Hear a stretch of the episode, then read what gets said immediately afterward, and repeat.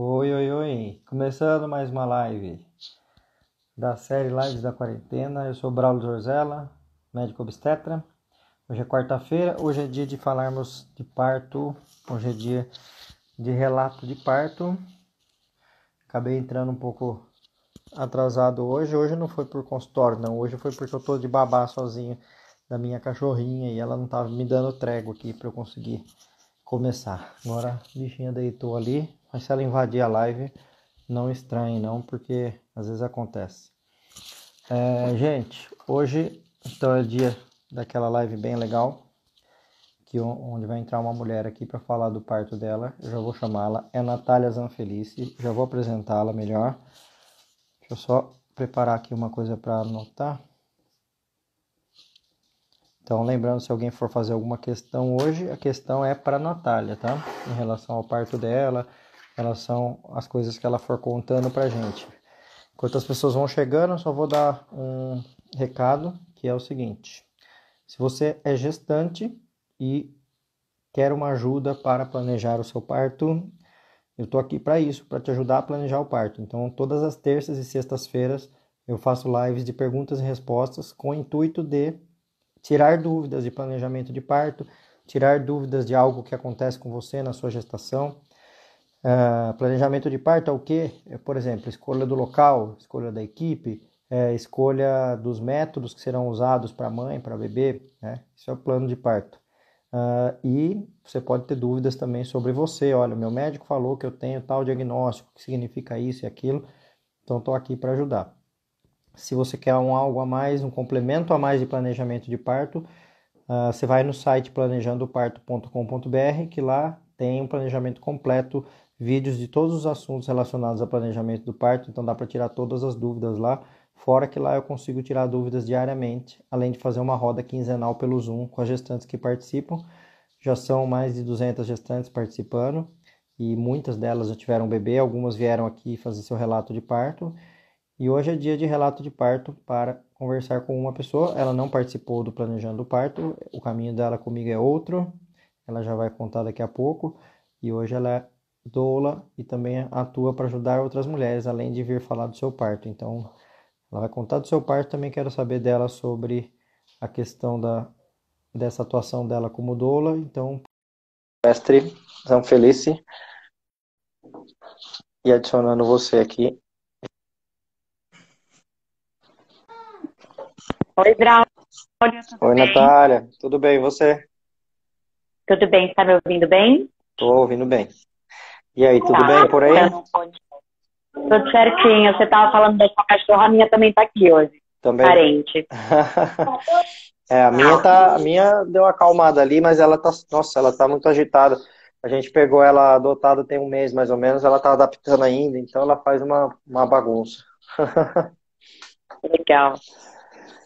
E aí, é... como que você vai? Estou aqui ansiosa para conversar, fiquei tímida, morri de vergonha. Quando eu faço as minhas lives, eu não fico tão envergonhada. Mas aí eu falei, eu falei, ah, eu sempre quis contar meu relato de parto em algum lugar e nenhum lugar melhor do que no seu espaço, né? Já que foi você que me assistiu, foi você que estava lá comigo quando o Enzo nasceu. Então, fiquei muito feliz de ter essa oportunidade. Legal. Muito bom. E eu também fico feliz que você veio aqui falar comigo. A gente já tinha marcado outro dia. E agora dando certo. Bom, gente, essa é a Natália Silvestre Zanfelice. Eu quero que você se apresente melhor, Natália. Fala, fala quem é você para a turma de conhecer. Tá bom. Eu sou a Natália Zanfelice Silvestre, na verdade. Né? Ah, contrário. Desculpe. Nossa. É, e hoje eu uso mais o Silvestre, então as pessoas vão me ver na frente por Natália Silvestre, que é mais então fácil. Vou, então eu vou mudar aqui, quando você vai falando. É. Tá bom. É, eu sou mãe do Enzo, o Enzo tem 4 anos e 4 meses. E sou administradora de formação, mas depois do nascimento do Enzo, a vida né, profissional perdeu um pouco de sentido. Eu fiquei naquele período meio, não sei o que eu quero fazer da vida, quero voltar para a indústria, não quero. E aí, no meio de tudo isso, eu mudei minha caminhada e resolvi ser doula. Né? Hoje eu atuo como doula, consultora de aleitamento e aromaterapia, que é uma área que eu amo de paixão também. E já estou nessa caminhada aí há um pouco mais de dois anos, sou outra pessoa, sou muito feliz. E eu brinco que eu virei doula para poder parir um monte de neném, né? Porque criar filha é muito difícil, mas parir foi tão legal que eu quis participar de vários outros partos. Então, esse é um dos motivos pelo qual eu virei doula. Legal. É, é. Acho que é isso. Beleza, Natália. É, você começou por um caminho legal, né? Porque assim, você começou no mundo do, dos partos pelo seu parto, né?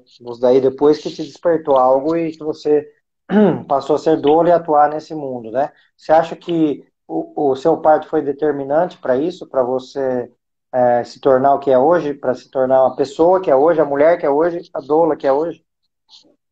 Ai, foi, Braulio, foi muito. Assim, a experiência que eu tive no nascimento do Enzo, é... eu lembro muito bem, assim, eu não, não sou daquelas pessoas que romantizam, eu lembro de sentir muita dor, eu lembro de falar, de reclamar, mas eu lembro da sensação de poder que eu tive depois que ele nasceu, e de eu chegar no quarto, falando para todos os meus familiares, nossa, eu consegui, eu tava me sentindo a mulher mais poderosa do mundo. E isso reverberou em tudo, né? Porque eu lembro que quando eu voltar para o trabalho, eu falava, cara, eu não preciso mais aceitar isso. Né? Então eu acho que a, o meu nível de exigência mudou muito, porque eu pensei, eu sou tanto que eu não posso mais aceitar qualquer coisa, sabe? Então, nesse ponto, eu acho que a, o parto do mudou muito a minha vida. Minha vida em casa, meu relacionamento, minha vida profissional, tudo. E hoje eu sou uma pessoa melhor por conta disso, né? Eu falo que um dos motivos pelo qual a doulagem também apareceu na minha vida é pela, pela importância da minha doula, né? A Mari foi fundamental no meu processo gestacional, no meu trabalho de parto. E eu lembro de, em todos os momentos do meu parto, olhar e vê-la, né, ali.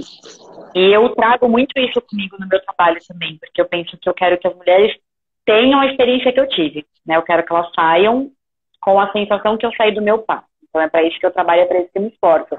E ter tido um parto talvez tão intenso, que eu não gosto de usar a palavra difícil, eu gosto de usar a palavra intenso, me ajudou muito nisso, né? Que eu consigo ter uma régua mais alta, digamos assim. Legal. Natália, uh, vamos tentar fazer só uma coisa. O seu o fone, ele tá meio que enrolado e tá batendo na sua correntinha. E aí ele fica dando umas, fazendo uns barulhos. Vamos ver se melhora. Peraí, deixa eu trocar. Deixa eu trocar, porque o microfone desse. É, e as é pessoas estão meio... falando que, que tá muito, muito. Não entendi a palavra embaçado, sei lá o que falaram, que tá meio estranho e realmente tá Tá, dá para entender tudo que você fala, mas a qualidade do, do som não tá, não tá das melhores. Espera só um pouquinho, Braulio. Sim, senhora.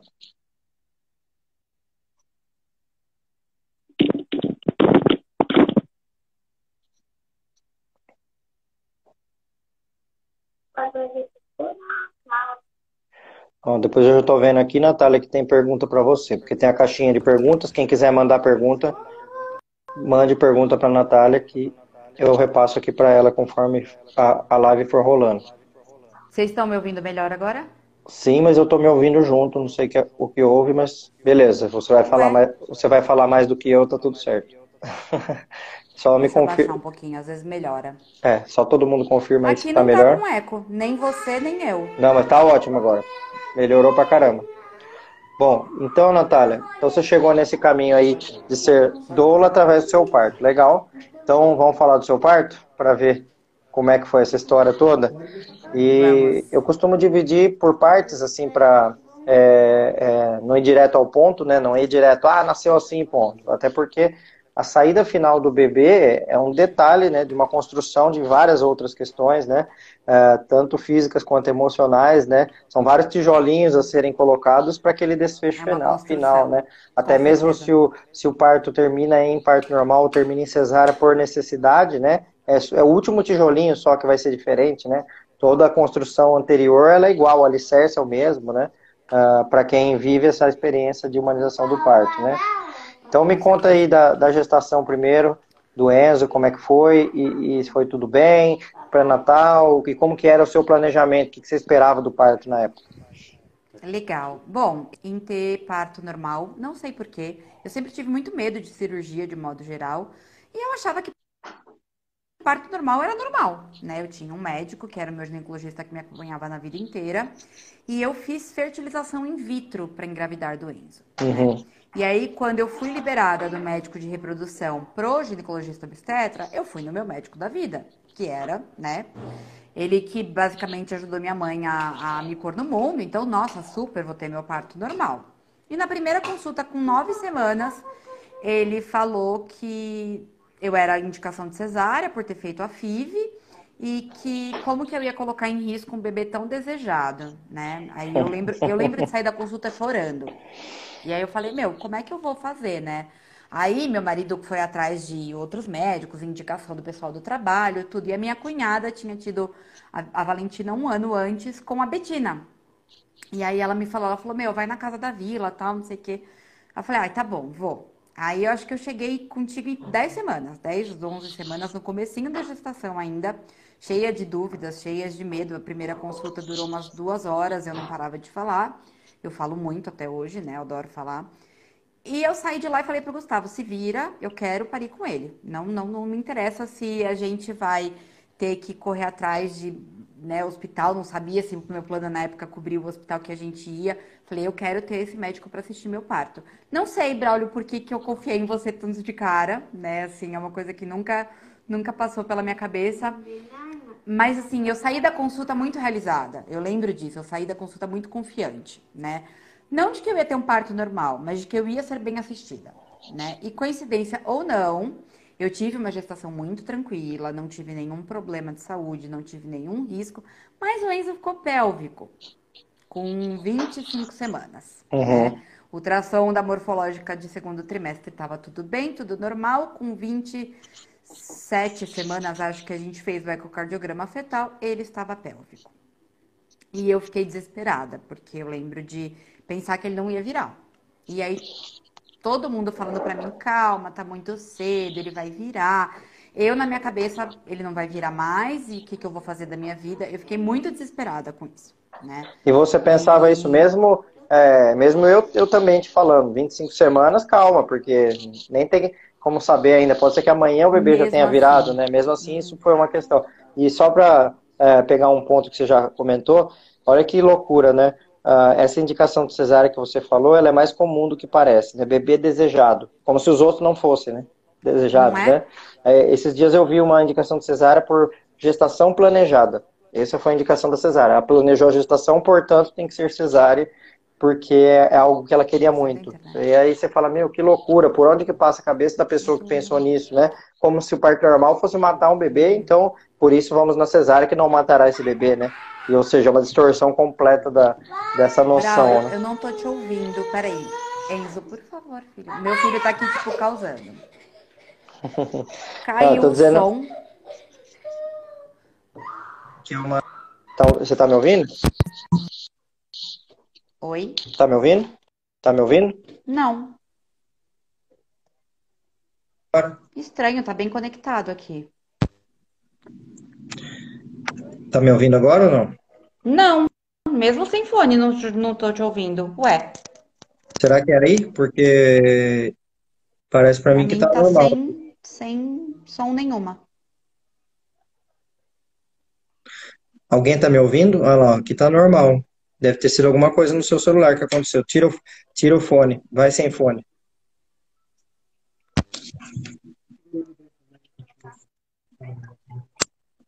Peraí, deixa eu olhar aqui, se não, não baixei nada aqui.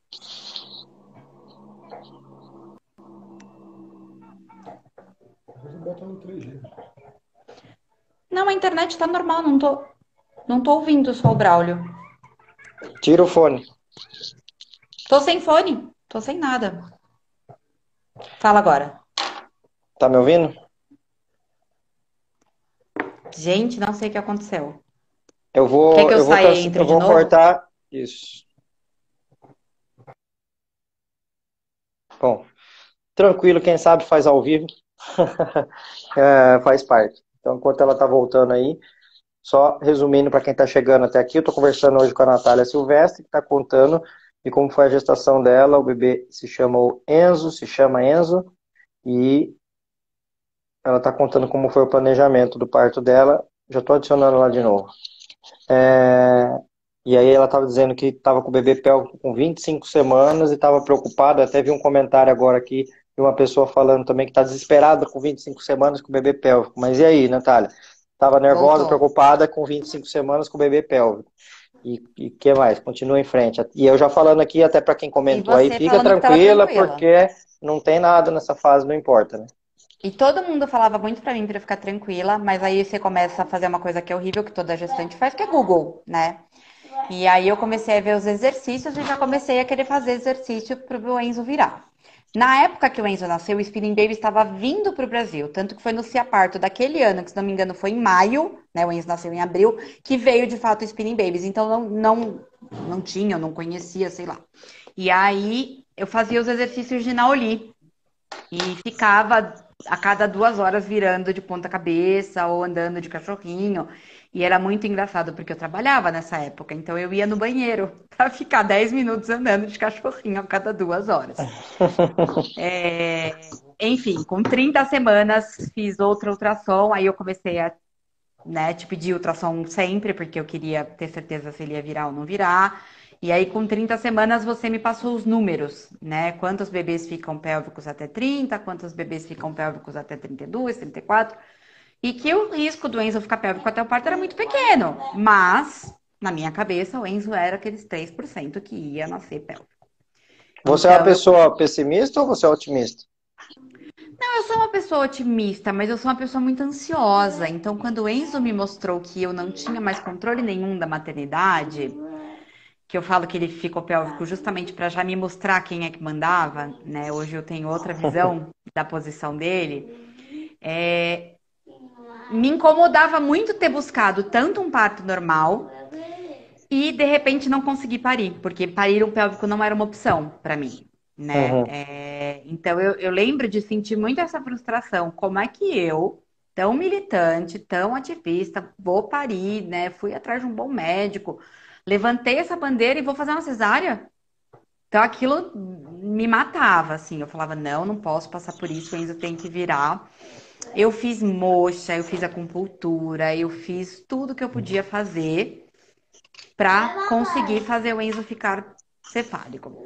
Com 34 semanas, que eu acho que foi o último ultrassom de posição que eu fiz, ele continuava pélvico. E aí a gente começou a fazer os planos do tipo, ok, né? Vai que ele fique pélvico mesmo. Então, uhum. vamos encarar uma cesárea intraparto. E aí eu comecei a trabalhar isso na minha cabeça, porque eu falei, nunca foi um plano para mim fazer uma cesárea, mas agora ela é uma possibilidade. Então eu preciso pensar nela com mais carinho, né? Uhum. E aí fui pensando, tentando elaborar na minha cabeça como é que seria uma cesárea né, ideal. É, tinha medo dele de repente escorregar, porque tem a questão do parto pélvico ser um pouco mais rápido, então eu já pensava que eu queria fazer uma eletiva, comecei a viajar em um monte de coisa. E aí, eu lembro de com 36 semanas você pediu para eu fazer uma ultrassom com 38 para garantir o posicionamento dele e você ainda falou, ó, vai com a fulana de tal no laboratório tal, porque eu não quero que ela te apavore. Eu só quero que ela realmente olhe questão de como é que ele tá pélvico completo, pélvico incompleto, pélvico, né, tá é, transverso, enfim, vamos, vamos entender como é que ele tá para a gente definir, né? Quanto tempo você pode esperar em casa e tal, beleza. E aí, quando eu cheguei na para fazer ultrassom, com 38 semanas já, a hora que ela colocou o, o aparelhinho de ultrassom lá embaixo e eu vi uma bola na tela. Eu fiquei assim, eu falei, olhei, ela, não, ele não tá pélvico, ele tá cefálico. Eu não lembro de ouvir mais nada daquele ultrassom. Eu chorei, mandei mensagem para todo mundo, o Enzo virou, graças a Deus. E eu senti uma contração mais forte no dia anterior, mas não associei a nada, né? Uhum.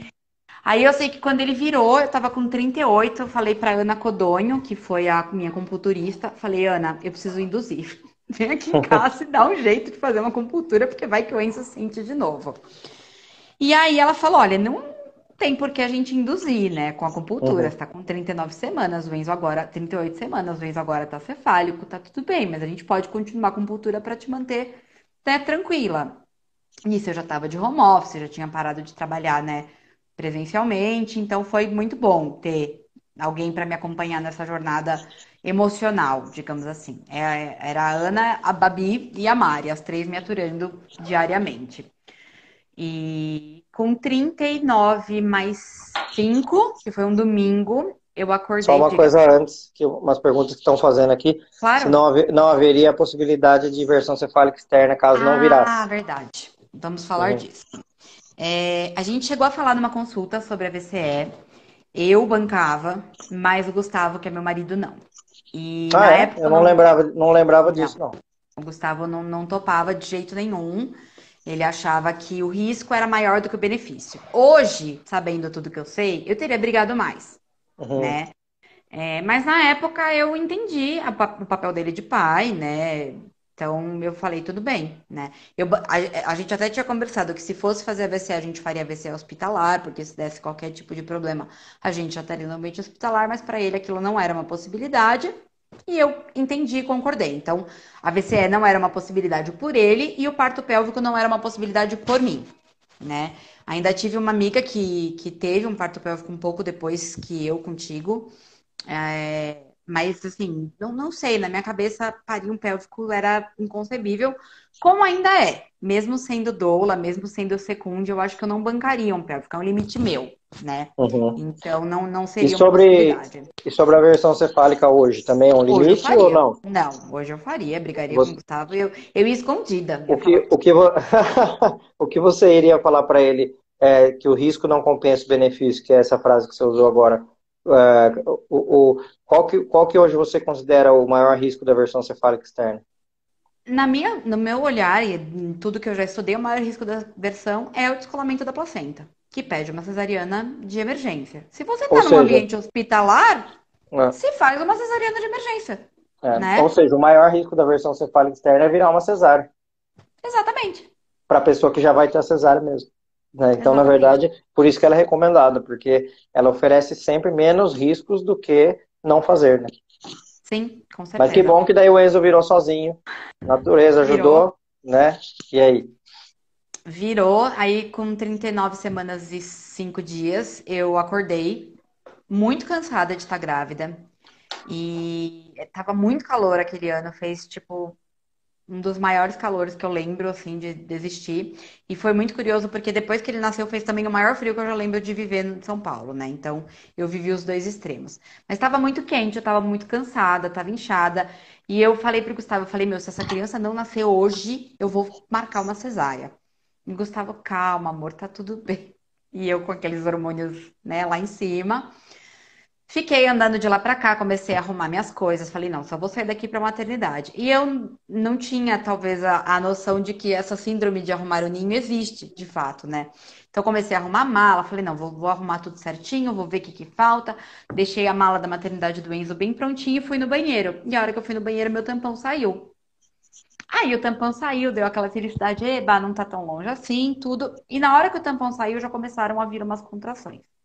Bem espaçadas, bem longe uma da outra. Minha sogra veio almoçar aqui, a gente disfarçou, né? Mas já avisei todo mundo, tal, todo mundo, ei, legal, mas calma, tá tudo bem. Quando foi umas 6 horas da tarde, né? O tampão saiu, eram umas 10 horas da manhã. E aí as contrações vinham e iam de uma hora, bem longe, assim. Quando foi umas 5 horas da tarde, elas ficaram mais pertinho. Não sei dizer pra você de quanto em quanto tempo, mas eu lembro que doía muito. Já no começo, né? De doer, assim, de eu chorar, de, de me dar ânsia de vômito. E aí eu liguei pra Mari, a Mari falou: tá, né? Calma, tá tudo bem. Vamos, vamos continuar observando, vai pro banho. Eu tenho banheira aqui em casa, ela vai pra banheira, fica na banheira um pouco. E tudo bem, a gente foi monitorando, eu tinha a bola e tava tudo bem, as contrações estavam espaçadas, mas não era uma dor que eu achei que eu pudesse suportar. Então eu liguei pra ela, acho que era umas nove, e falei, Mari, não, não dá mais, vem pra cá. Aí a Mari veio, começou a me ajudar, fez algumas massagens, colocou um olhinho de hortelã pra eu cheirar, pra melhorar a questão do enjoo, e eu fui me acalmando. E aí eu deitei pra dormir, deitei pra dormir na cama, o Gustavo deitou comigo e a Mari foi pro sofá dormir também. Nisso, o Gustavo, acho que era umas duas horas da manhã, pilhou que a gente mora do lado da Avenida dos Bandeirantes, que se fosse segunda-feira de manhã ia ter o maior trânsito do universo, a gente não ia chegar a tempo. Hoje também eu teria brigado mais, mas na época eu também tinha esse medo, né? Essa ansiedade. Como as contrações doíam muito, eu não sabia que fase que eu tava do trabalho de parto. Falei, tá bom, vamos pro hospital. A Mari, né, falou, eu acho que é cedo, mas tudo bem, você quer ir, vamos. Quando a gente chegou no São Luís, a enfermeira fez a, a médica fez a primeira avaliação da triagem e eu subi para a sala de pré-parto. E a Bárbara chegou um pouco depois. Quando a Bárbara me examinou, eu percebi que não estava ainda nem perto de estar tá em fase ativa pela cara dela, né? Tipo, tá indo tudo bem, Nath, ela falou. E eu fiquei muito desesperada, porque eu falei, gente, tá indo tudo muito bem e eu já tô com esse nível de dor, como é que isso vai ficar? E eu lembro que daí a gente foi para delivery, na delivery eu deitei na banheira e a partir daí algumas coisas ficaram meio borradas na minha cabeça, porque eu já tava em plena Partolândia, né? Super em outro universo. É, a banheira, de fato, foi um, um lugar que foi muito confortável para mim. Então, estar na banheira era muito bom. Né? Eu usava chuveiro, banheiro, chuveiro, banheira, revisava o tempo todo. E aí chegou uma hora que a Bárbara virou para mim e falou assim: Nath, você precisa descansar um pouco, né? É, do jeito que você está se esforçando, a hora que a gente precisar que você faça força, você não vai estar tá bem, você não vai estar tá disposta.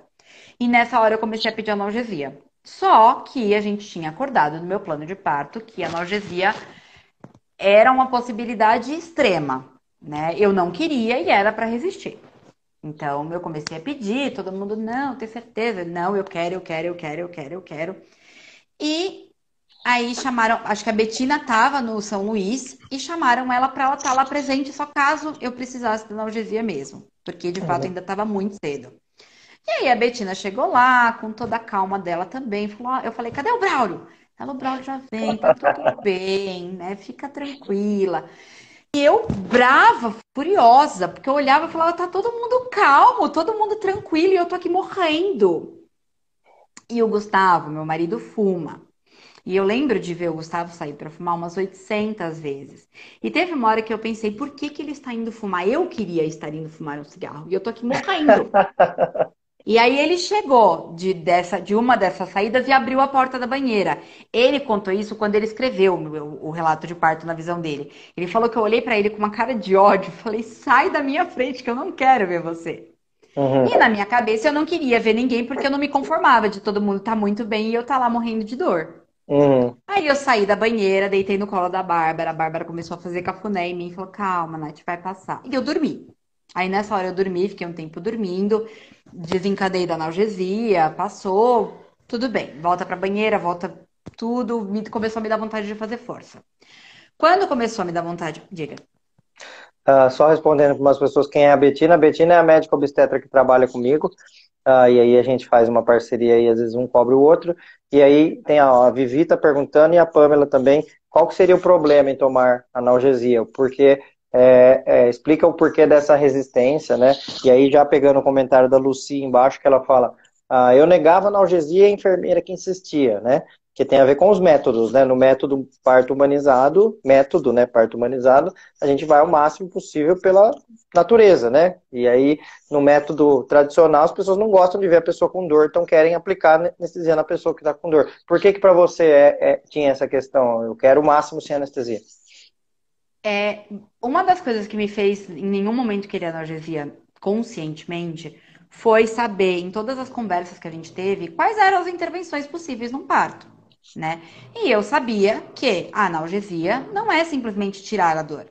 Ela é uma intervenção, né? E que ela pode sim trazer riscos para o parto. Então, a analgesia, ela pode atrasar um parto, ela pode espaçar a contração. Se ela espaçar a contração, ela pode né, fazer necessidade de mostocina. Se vier mostocina, pode. Então, assim, tem um monte de coisas que pode acontecer pós-analgesia, né? Uhum.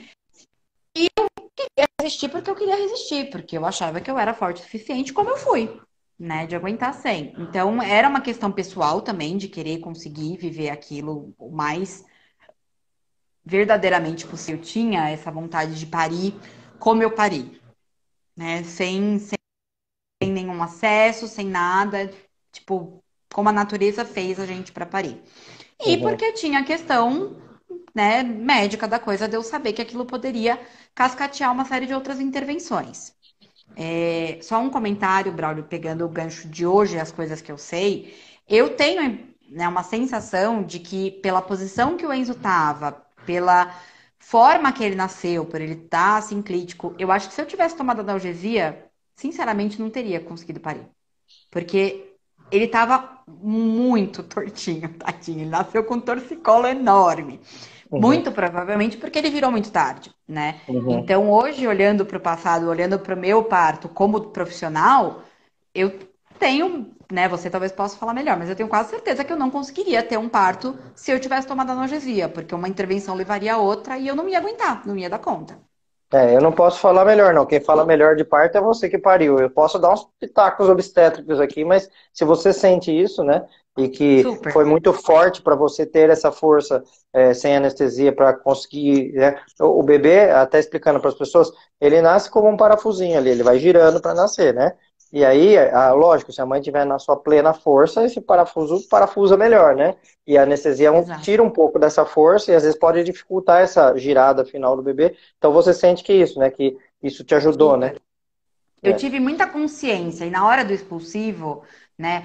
Eu acho que eu consegui desencanar da analgesia fácil também, porque a contração do expulsivo para mim foi muito diferente das outras contrações. Né? As contrações da fase ativa me doíam muito, talvez justamente pela questão da dilatação, da descida, da passagem na bacia mesmo. Quando eu entrei no expulsivo, eu lembro que não era mais uma dor, era uma vontade enorme de fazer força, né? Então, aquilo me deu outra motivação. Eu falei, tipo, eu não preciso de fato da analgesia, tá tudo bem, dá para dá uhum. seguir sem, né? Eu quero, eu quero sentir essa força. E aí eu pedi para ir para mudar de posição, porque daí eu comecei a tentar buscar a posição que eu queria para me sentir mais confortável. Porque a vontade que eu sentia de fazer força era tão grande que eu tinha vontade de segurar a minha perna. E nessa hora eu tive a ideia maravilhosa de ir pra cama. E aí eu deitei na cama e veio uma contração. Eu falei, nossa, não, me tira daqui, eu não quero ficar na cama. E aí eu levantei. Quando eu levantei, você chegou. Quando você chegou, na minha cabeça, eu pensei, ufa, tá acabando. Porque agora o Braulio chegou, né? E tá tudo bem. Então, agora o Enzo pode nascer, porque o Braulio tá aqui. Você me confundiu com o pediatra na hora, né? Não, por quê? Não, porque o pediatra que chega a hora que o bebê tá nascendo, né? Ah, não, mas eu ainda fiquei nesse um tempo, Braulio. Não foi assim rápido. Isso que eu tô falando. Você, você me viu chegando, você achou que eu era o pediatra, que tava chegando que o bebê tava nascendo. Na não, minha cabeça, Braulio, você nascer... só ia chegar. É. Mas na minha cabeça, tipo, nossa, o Braulio chegou, tá acabando, né? Mas uma contração nasce. Que nada, a gente tá ficou lá naquele esforço um tempão é, buscando ainda essa melhor posição, mas fomos seguindo. Aí eu fui para a banqueta, me achei lá, fiquei super confortável lá. A Mari ficou me dando apoio e você e o Gustavo ficaram lá sentados no chão conversando. Nisso, uhum. a Babi foi pra maca e deitou e pegou o celular e começou a filmar. E eu lembro de pensar, meu, por que, que ela tá filmando? Eu não quero isso. E hoje eu sou muito grata de ter o vídeo do meu parto, porque é um momento inesquecível e que bom que eu tenho isso gravado, né? Mas na hora eu falei, gente, como que ela tá filmando? Eu tô aqui maluca, gritando, berrando pro São Luís inteiro ouvir e vai ter um vídeo disso. E é muito engraçado as coisas que a gente pensa durante o trabalho de parto. Depois, quando você tá racional de novo, você fala, gente, olha o que eu fui pensar. Né? Eu tava preocupada se eu ia sair bonita no meu vídeo de trabalho de parto. Tipo, era a última das minhas preocupações naquele momento, mas enfim. E aí eu fiquei lá, as contrações, né? Não lembro se duravam mais ou menos, mas vinha a vontade de fazer força e tudo muito calmo, muito tranquilo. Eu não quis música naquele momento, não, não lembro de. Eu lembro de montar playlist, de ter muita expectativa, mas na hora eu queria silêncio. Queria, né, só eu concentrada com a chegada do Enzo. Uhum. E aí o pediatra chegou. Quando o pediatra chegou, eu falei, ufa, agora tá acabando mesmo, né? Mas uma ou duas forças ele nasce. Aí começa aquela arrumação toda da sala, e tudo mais. E eu me concentrei, porque eu falei, não, chega, agora ele precisa nascer, porque eu não aguento mais, né? E numa dessas forças eu fiz uma forçona, o Enzo coroou um pouquinho, e aí eu comecei a chorar, falar, não, não vou conseguir, não vou conseguir. Aí você falou para mim, coloca a mão, se toca, sente aonde ele tá. E eu, não, não quero, não quero, não vou conseguir. Você, Natália, põe a mão e veja onde ele tá. E aí, quando eu fui encostar a mão, tipo, eu senti a cabeça dele ali, né? Era realmente só mais uma força mesmo. Aí eu esperei a contração última vir, respirei fundo, fiz toda a força de contração que eu podia e pari o Enzo, né? Primeiro a cabecinha, aí na mesma contração. Ele, o meu marido conta que foi a coisa mais linda de ver, né? Que sai a cabecinha, aí ele faz aquela rodadinha e saiu, né? Bonitinho, todo roxinho, veio pro meu colo. Foi mega emocionante. O Enzo não chorou, né? Eu ainda lembro de olhar e falar: tá tudo bem, todo mundo calma, tá tudo bem. Bebês não choram, não é novela da Globo, que eles Bebês nascem. não né? choram, assim, depende, né? Os bebês que nascem é, com tranquilidade, sem ninguém ficar puxando, apertando, dando susto nele, eles não choram, né? Esse é o comum, normal. E nascem roxos também, né, Natália? E tem muita gente que é Sim, ao todo contrário, que bebê que o nasce neném nasça, que o neném bran- branquinho, corado e berrando. Calma, tá E errado. berrando. Isso aí, não é o fisiológico. O fisiológico é nascer roxo e nascer não chorando inicialmente, para depois aos pouquinhos ir descobrindo que tá aqui no mundo, né? E Exato, tanto que. que ele veio pro meu colo e, e ele fez assim. Aí o Ricardo, Pronto, tipo, avaliou e falou assim: tá tudo bem, tá tudo respirando, bem. tá tudo E ótimo. quem, e quem que foi que recebeu ele na hora que saiu? Eu não, eu não me lembro. Foi você Foi mesmo? Foi o Gustavo. Gustavo? Foi o Não, foi Gustavo. Gustavo. O Gustavo pegou e Uhum. ele no meu colo. Ele tava com duas circulares de cordão. Você desenrolou, né? E, e, e deu ele no meu colo. E aí eu fiquei ali totalmente anestesiada por um bom tempo ainda. Eu lembro, não Uhum. lembro de como eu fui pra cama, Calma, né? Anestesiada, que quem tá entrando agora vai achar que você tomou anestesia. Você Não, ficou anestesiada de hormônios. Eu fiquei de hormônios. É. embriagada de ocitocina. Fiquei com uma sensação incrível de, cara, como é que eu fiz, né? Como é que eu pude viver isso? E era muito emocionante ter o Enzo no meu colo, porque o Enzo foi uma criança muito planejada. E aí eu olhava pra ele, e como ele não chorou, e mesmo quando ele chorou, ele chorou só um pouquinho e ficou quieto. Então eu Uhum. olhava e falava, gente, que coisa mais linda, ele não chora, ele é perfeito. E foi muito emocionante ficar naquele momento eu e ele, na nossa hora dourada. É, eu não lembro de como eu fui pra cama, mas eu não lembro de ficar sem o Enzo em nenhum momento, né? Isso foi uma coisa que eu, que eu fiz muita questão e que eu falo que se eu tivesse que escolher entre um profissional do parto, seria o pediatra, porque eu tenho voz, né? E o bebê não tem. Então, Uhum. muito tão importante quanto a assistência obstétrica é a assistência neonatal do recém-nascido, né? Respeitar a hora dourada, né? Clampear o cordão tardiamente, incentivar a amamentação. Hoje eu sei mais do que nunca o quanto tudo isso que eu vivi foi fundamental, né? Para que a amamentação desse certo. O Enzo mamou até dois anos e meio. Então, assim, tudo isso colabora, né? Para Uhum. uma, para um futuro mais saudável. E por mais que as pessoas ainda tenham muito daquela questão, e agora falando como mulher, e não falando como profissional, do ai, é, a, a menos mãe, não existe, né, menos mãe. Mas é, é muito importante as mulheres entenderem o quão importante é o trabalho de parto, as vantagens é, fisiológicas que ele traz para o momento do nascimento, né? Uhum. E que a cesárea não tem nada a ver com a maternidade. E que amamentar é a mesma questão. Uma mulher que amamenta prolongadamente, ela traz mais benefícios para o bebê e para ela mesma, né? Não é a mulher que está falando, é a ciência. Então, as Uhum. mulheres precisam perder um pouco dessa, desse orgulho do, ah, eu tive cesárea, eu não sou menos mãe, eu não amamentei, eu não sou menos mãe. Ninguém é menos mãe, mas de fato, passar pelo trabalho de parto, ter um bebê de parto normal e amamentar um bebê prolongadamente é bom, né? É bom para a saúde da mulher, do bebê. E isso foi uma coisa que sempre gritou muito em mim e eu tenho muito orgulho de ter passado por tudo isso.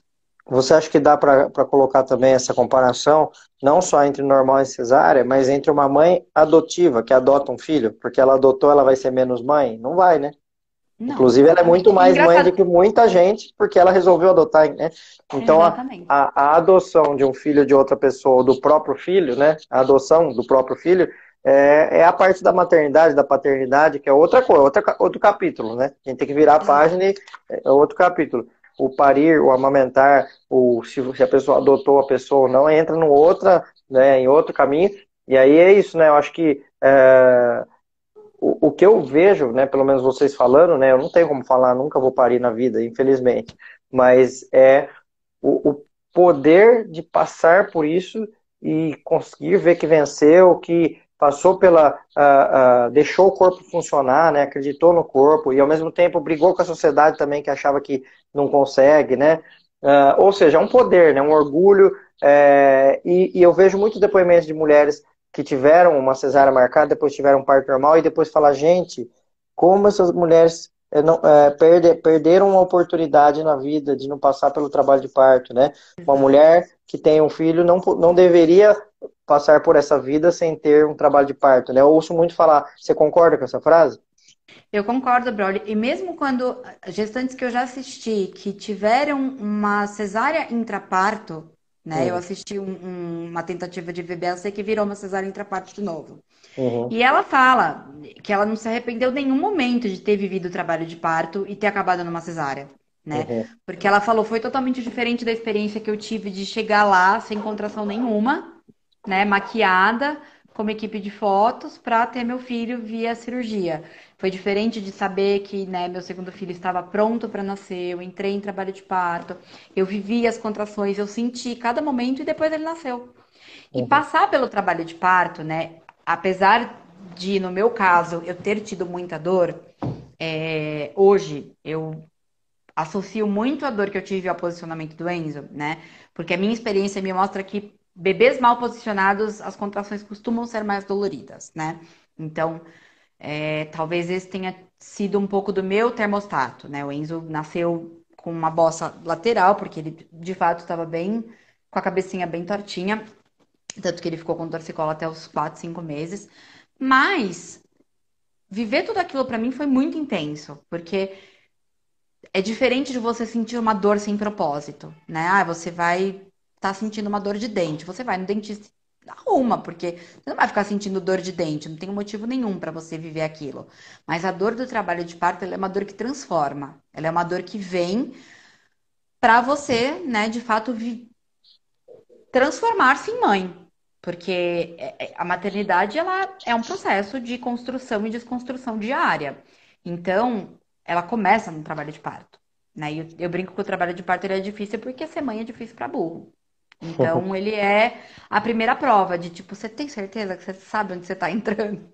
Então, ele tem esse propósito, ele tem essa funcionalidade. Você sabe que ali no final vai estar tá o seu bebê, né? Lindo, cheiroso, gostoso no teu colo. Então, você não tem uma dor à toa, né? E eu vejo hoje que é, o parto ele é muito subjetivo, muito único, e eu tenho certeza que se um dia eu tiver outro filho, vai ser outra história, vai ser outro parto, né? É. Porque eu já assisti mulheres que entre cada contração sorriam plenas e conversavam. Então não é sofrimento, uhum. né? Não é, não é aquela coisa de ai meu Deus do céu, eu vou morrer. Por mais que a gente às vezes fale isso, né? Uhum. Eu lembro de falar para Mari, Mari, eu vou morrer, eu não vou conseguir. Ela vai sim, você já está conseguindo. E eu lembro muito de uma fala sua, quando é. você chegou, de eu falar para você que eu não ia conseguir, né? Que eu não, não aguentava mais. E você falou para mim, você falou, ó, você já conseguiu até agora. Como é que você fala que você não vai conseguir mais? Você já conseguiu, você está conseguindo, né? E isso para mim foi muito fundamental. Foi ter quatro pessoas ao meu redor, né? Você, a Babi, o Gustavo, a Mari, cinco, a Betina também me lembrando a todo momento de que eu não ia conseguir, eu já estava conseguindo. Uhum. Né? Esse apoio emocional no parto é tão importante quanto qualquer outra coisa que um profissional pode fazer. Né? Não é só massagem, é cheirinho, estar lá é pronto. É, isso é muito legal, né? E, e esse não conseguir no final, nem que não queira, vai conseguir. é, com o bebê quase saindo, nem que você não quiser conseguir mais, você fala, não, eu não quero conseguir. Fala, não dá, agora você já conseguiu, não tem, não tem mais jeito, né? Agora ele tem que sair, né? É. Bom, Natália, vamos para umas perguntas, pode ser? Tá bom, pode. Ó, então, para quem chegou agora, só resumindo o que a Natália contou até agora, que ela teve uma gestação do Enzo, que foi uma fertilização in vitro, ela foi no médico Uh, inicialmente o médico falou que tinha que ser cesárea porque foi fertilização, oi, tipo coligação, né, de uma coisa com a outra. Não sei de onde ele tirou isso, mas assim como várias outras indicações de cesárea que não tem absolutamente nada a ver com a, com a lógica, né? Aí ela contou que o bebê ficou pélvico até 25 semanas, aliás, estava pélvico com 25 semanas, isso a desesperou, e ele foi virar só com 38 semanas, daí ficou cefálico, e aí vão para o parto, e aí o parto todo, né, com essa dificuldade em relação a dores, que faz parte, né? Mas o apoio de várias pessoas para ajudar. Uh, e o bebê que nasceu, parto normal, sem anestesia. Né? Aliás, nem, quando a gente fala parto normal, nem precisa falar que é sem anestesia, né? Eu só estou reforçando porque foi, fez parte da nossa, da nossa conversa aqui, né? conversa. né? Você citou, citou a Bárbara, que é a enfermeira obstetra, que trabalha comigo, a Mari, a Mari Amoroso, né? A Mari Coraiola. Ah, a Mari Coraiola, que foi sua doula, verdade. Mari Coraiola. Aí, você falou Mari, Mari, Mari, eu não. Eu, pensei, eu, pensando que era a Mari é, Amoroso. Que são duas doulas ótimas, é, é, fantásticas. A Mari Coreola e a Mari Amoroso. Aí, é, pediatra que ajudou, marido que ajudou, ou seja, muitas pessoas que ajudaram. Mas eu quero saber agora a parte difícil, é, primeiro do planejamento do parto. O quanto foi difícil para você planejar tudo isso, tanto de encontrar pessoas certas, quanto de encontrar o lugar certo, quanto de pensar assim, ah, não é só ir lá na padaria que vai ter pão vendendo, né? Não, você tem que achar qual a melhor padaria, ver se o cara sabe fazer o pão, ver se o pão não está estragado, né? Ou seja, no Brasil tem que ficar ensinando o padeiro a fazer pão, né? É, porque nem todos sabem, estou dizendo, fazendo a comparação ao obstetrícia. Na padaria eles sabem. Mas e aí, quanto, quais foram essas dificuldades nessa encontrar pessoas, encontrar local, definir tudo isso? Bom, quando eu saí, né, do meu ginecologista que tinha indicado a cesárea com oito semanas, eu fui atrás de relatos e grupos de, de Facebook, essas coisas, para ver se eu achava o nome de alguém, né? E nessa, nessa primeira busca eu já percebi o quanto seria difícil parir, uhum. né? Simplesmente, tipo, ah, eu quero parir, não é só eu quero parir. E aí eu tive a sorte de ter a minha cunhada tendo tido um parto muito respeitoso um ano antes. E ela me indicou, né, você. Então, na primeira consulta com você, eu já me senti muito mais. Não é nem só muito mais tranquila, é muito mais segura, né? E o que eu percebo hoje é que as mulheres acabam. A gente acha que vai conseguir parir com o médico, né? Tipo, ai, ah, não, mas ele falou que ele faz parto normal. Só que você não tem uma informação sobre o parto, né? E o médico, as consultas de pré-natal, elas precisam falar sobre isso, né? Então, assim, eu lembro muito da gente montando o plano de parto, ser um, um, um documento elaborado, né, por mim, com informações baseadas em evidências. Então, tipo, não é assim, ah, é, não pingar o colírio é melhor. Tá bom, mas é melhor por quê? Então, vamos lá. Google, quais são os sites, né? PubMed, por que, que não pinga colírio de nitrato de prata? Então, você uhum. tem que ir atrás, você tem que buscar informação mesmo com uma equipe linda e maravilhosa como eu tinha, né? Uhum. E eu sei que eu fui muito privilegiada, né? Eu sei que a nossa realidade aqui em São Paulo, só por estar em São Paulo, a gente já tem muitos privilégios. Uhum. E eu tive mais ainda. Mas mesmo com uma equipe maravilhosa, mesmo com tudo, eu tive que buscar informação, né? Porque vocês também não dão informação mastigada, porque nem é o papel do obstetra. Né? Uhum. Eu lembro de você falar para mim, ai, eu, eu falava, ah, eu quero saber tal coisa. Você tá bom, você pesquisa assim, assim, assim, e vai descobrir tal coisa. E aí eu ia atrás e via as várias versões do que era aquilo, né? Em nenhum momento, por exemplo, você falou para mim, ah, vamos fazer a VCE. Você falou, existe a possibilidade da VCE. E trouxe todos os benefícios, todos os riscos e deixou que, que eu pesquisasse aquilo para entender se era ou não uma possibilidade.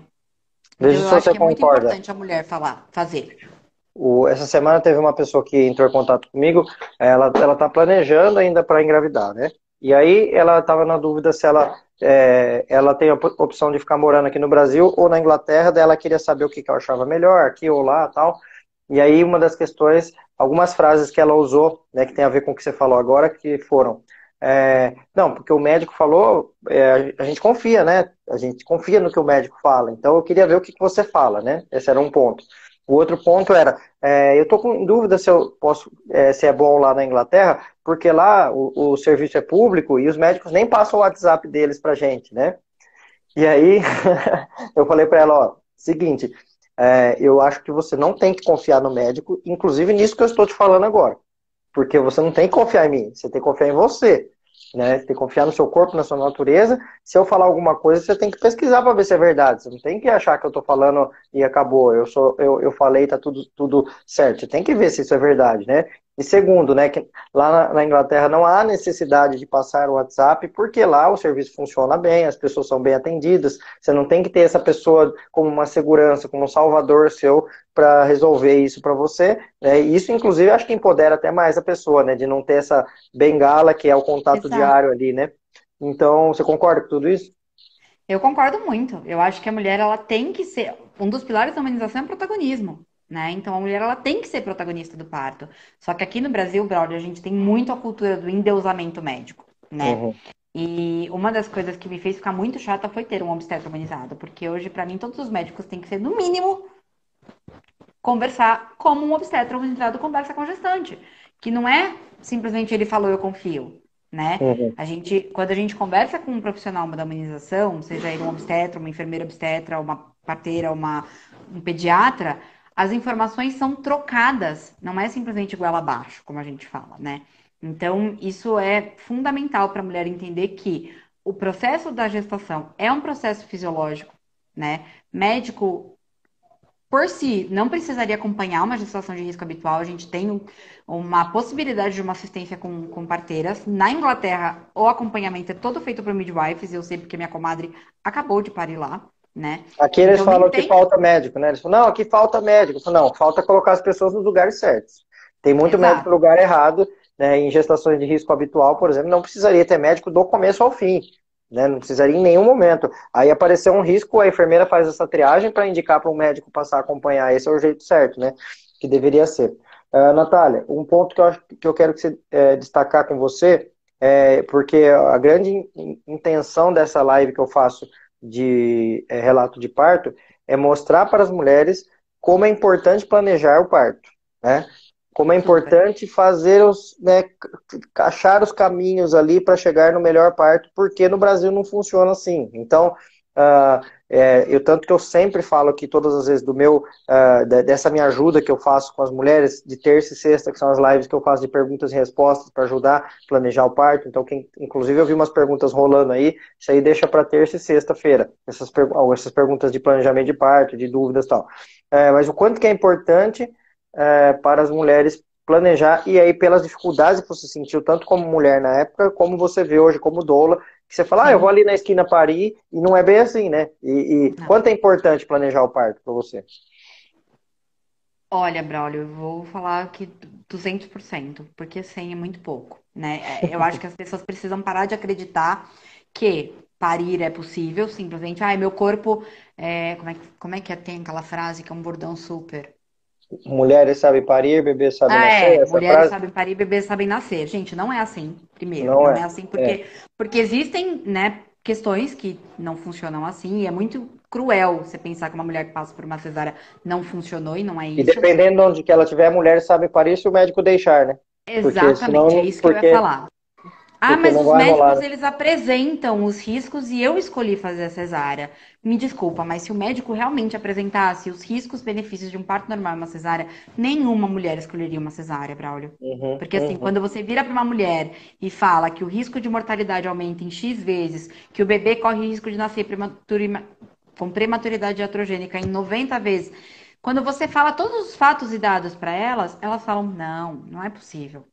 Né? Eu então, tenho uma, uma não, pode falar. Não, pode... Eu tenho uma grande amiga que está grávida, acabou de descobrir a gravidez, está com um médico. Até te mandei uma, uma pergunta dela esses dias falando de, da, da tiroide. E aí hoje ela falou para mim, não, mas eu não gosto de extremismo, né? Eu acho que os médicos, eles têm que ser honestos. Eu falei, então, amiga, mas os médicos não são honestos, né? E infelizmente não são mesmos. Eu uhum. acho que se o médico fosse honesto desde o começo e falasse, ó, oh, eu não atendo parto normal, né? Uhum. É fora é melhor, da minha realidade, menos, eu não tenho menos. disponibilidade. Então, uhum. se você quiser passar o pré-natal comigo, tudo bem, mas você vai parir com plantão. E tudo uhum. bem a uhum. mulher bancar isso. Né? Uhum. Agora, os médicos ficam, ah, se der tudo certo, a gente faz normal. Mas a mulher passa a gestação inteira sem ouvir um A sobre parto. Aí a bolsa estoura, ela sai correndo para o hospital. Por quê? Porque ela acha que aquilo é sinal de trabalho de parto. Uhum. Mas aí, se ela estuda, ela descobre que bolsa rota pode acontecer e ela pode ficar X horas em casa, esperando o trabalho de parto engrenar.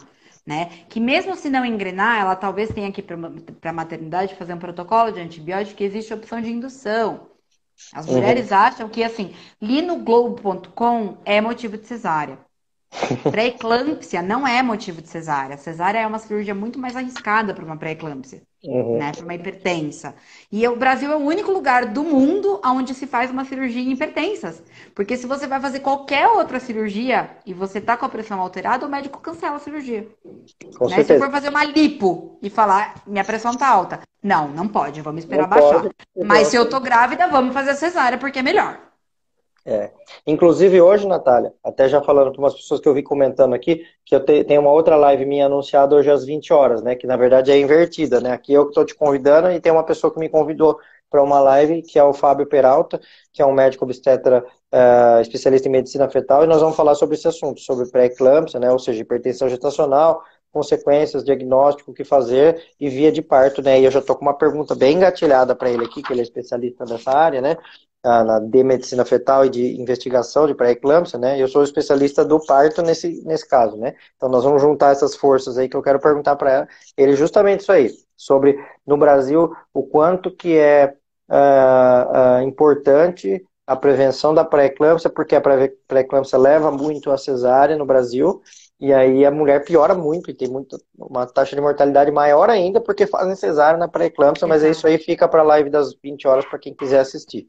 Uh, o que eu ia comentar, Natália, que eu uh, ia fazer uma analogia, né? Que você falou, ah, difícil uma mulher que entenda muito sobre parto que ela escolha cesárea, né? Tem um jeito que eu faço, que eu tento facilitar, e aí serve até mais para os homens que não entendem de parto, fazer essa lógica, eu falo assim, meu amigo, se você tiver o intestino preso, eu te dou três opções. A primeira é comer mamão, tomar bastante água e andar. A segunda é tomar um laxante, toma aqui a receita desse laxante.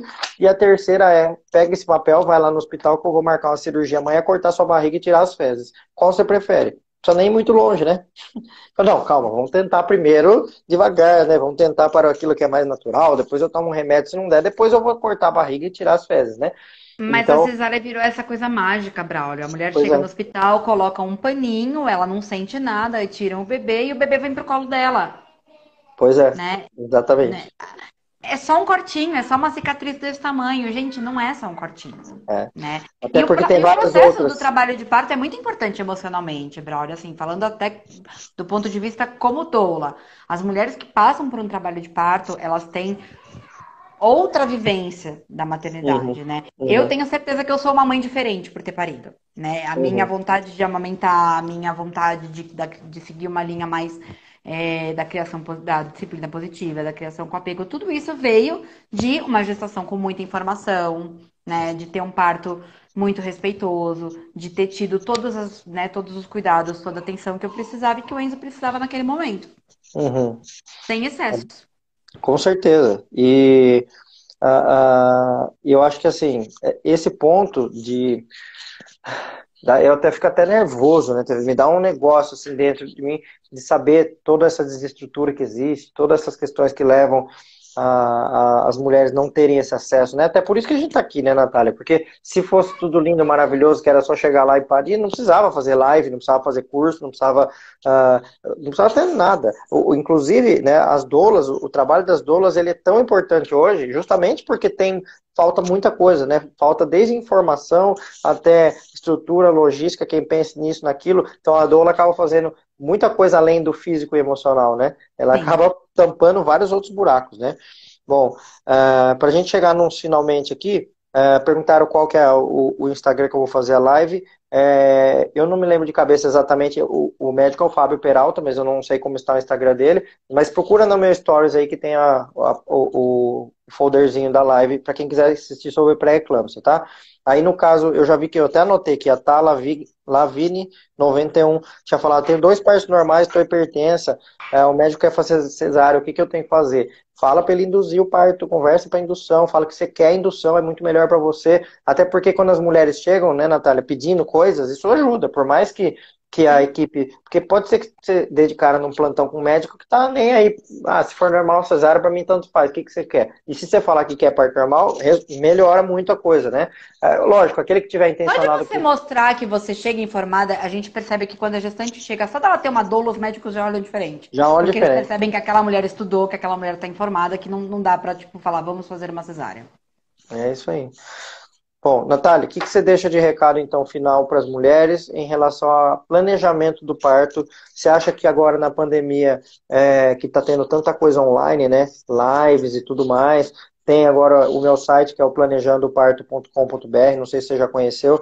Uh, lá eu já gravei 10 horas de vídeos, todos organizados sobre temas de planejamento de parto. Tiro dúvida todo dia, faço uh, rodas pelo Zoom a cada 15 dias com as gestantes. Está tendo uns resultados muito legais, ou seja, pessoas que mesmo que não estão com equipe uh, completas, mas acabam usando esse conhecimento online. Quanto você acha que o online está sendo importante? E deixa um recado final para elas aí em relação a esse, a esse planejamento.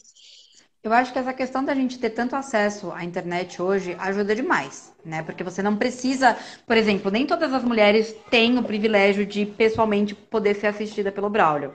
Mas se você tem a possibilidade de ter uma aula online com você, já é um baita aprendizado, já é uma baita estrutura, né? Então, todos os cursos online que forem possíveis, façam, né? Porque sim, a gente aprende muita coisa e parir não é tão. É fisiológico, mas não é permitido que seja tão fisiológico quanto a gente acha que né, poderia ser. É, nem toda intervenção é boa e nem toda intervenção é ruim e a gente precisa conhecê-las, né?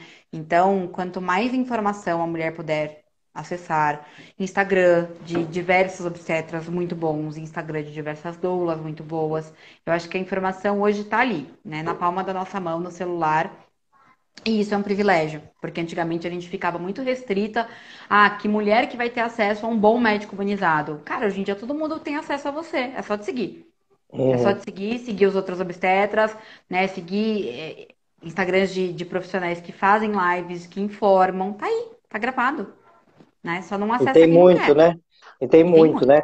Quem assistiu a live agora, quiser seguir a Natália, tem umas bolinhas aqui em cima, clica, vai aparecer o Instagram dela, você aí passa a seguir, que a Natália também posta bastante coisa, né, Natália? E estamos aí para ajudar, né? Quem, quem quiser ouvir, quem tiver ouvido, quem tiver a, a mente aberta para ouvir o que a gente tem para falar, nós estamos aí para ajudar. O meu grande prazer é depois as pessoas voltarem e falar, Braulio, na hora que eu estava parindo, eu lembrei que você falou tal coisa lá, sei lá, em outro estado, em outro país, e me ajudou e ajudou a parir. Eu falo, Ai, hoje eu vou dormir bem. Eu vou dormir feliz com essa ajuda eu que eu tenho muitas pessoa. amigas que falam: Ah, eu passei a seguir o Braulio depois que você teve neném com ele. Nossa, ele posta um monte de coisa. E eu falo, gente, as pessoas, se as pessoas soubessem tudo que a gente aprende quando, né, quando tem a sorte de ser assistida por um médico assim, o mundo seria um lugar melhor, né? Porque as mulheres iriam aprender de que não existe mil coisas que a gente aprende na gestação. Então, planejar o parto não é simplesmente escolher aonde você vai parir e que equipe vai te assistir. É planejar tudo.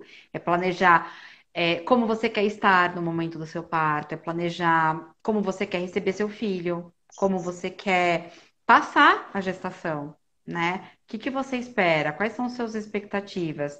Quais são os riscos daquilo que você está escolhendo? Isso é muito importante. Então, sim, é fundamental planejar o próprio parto.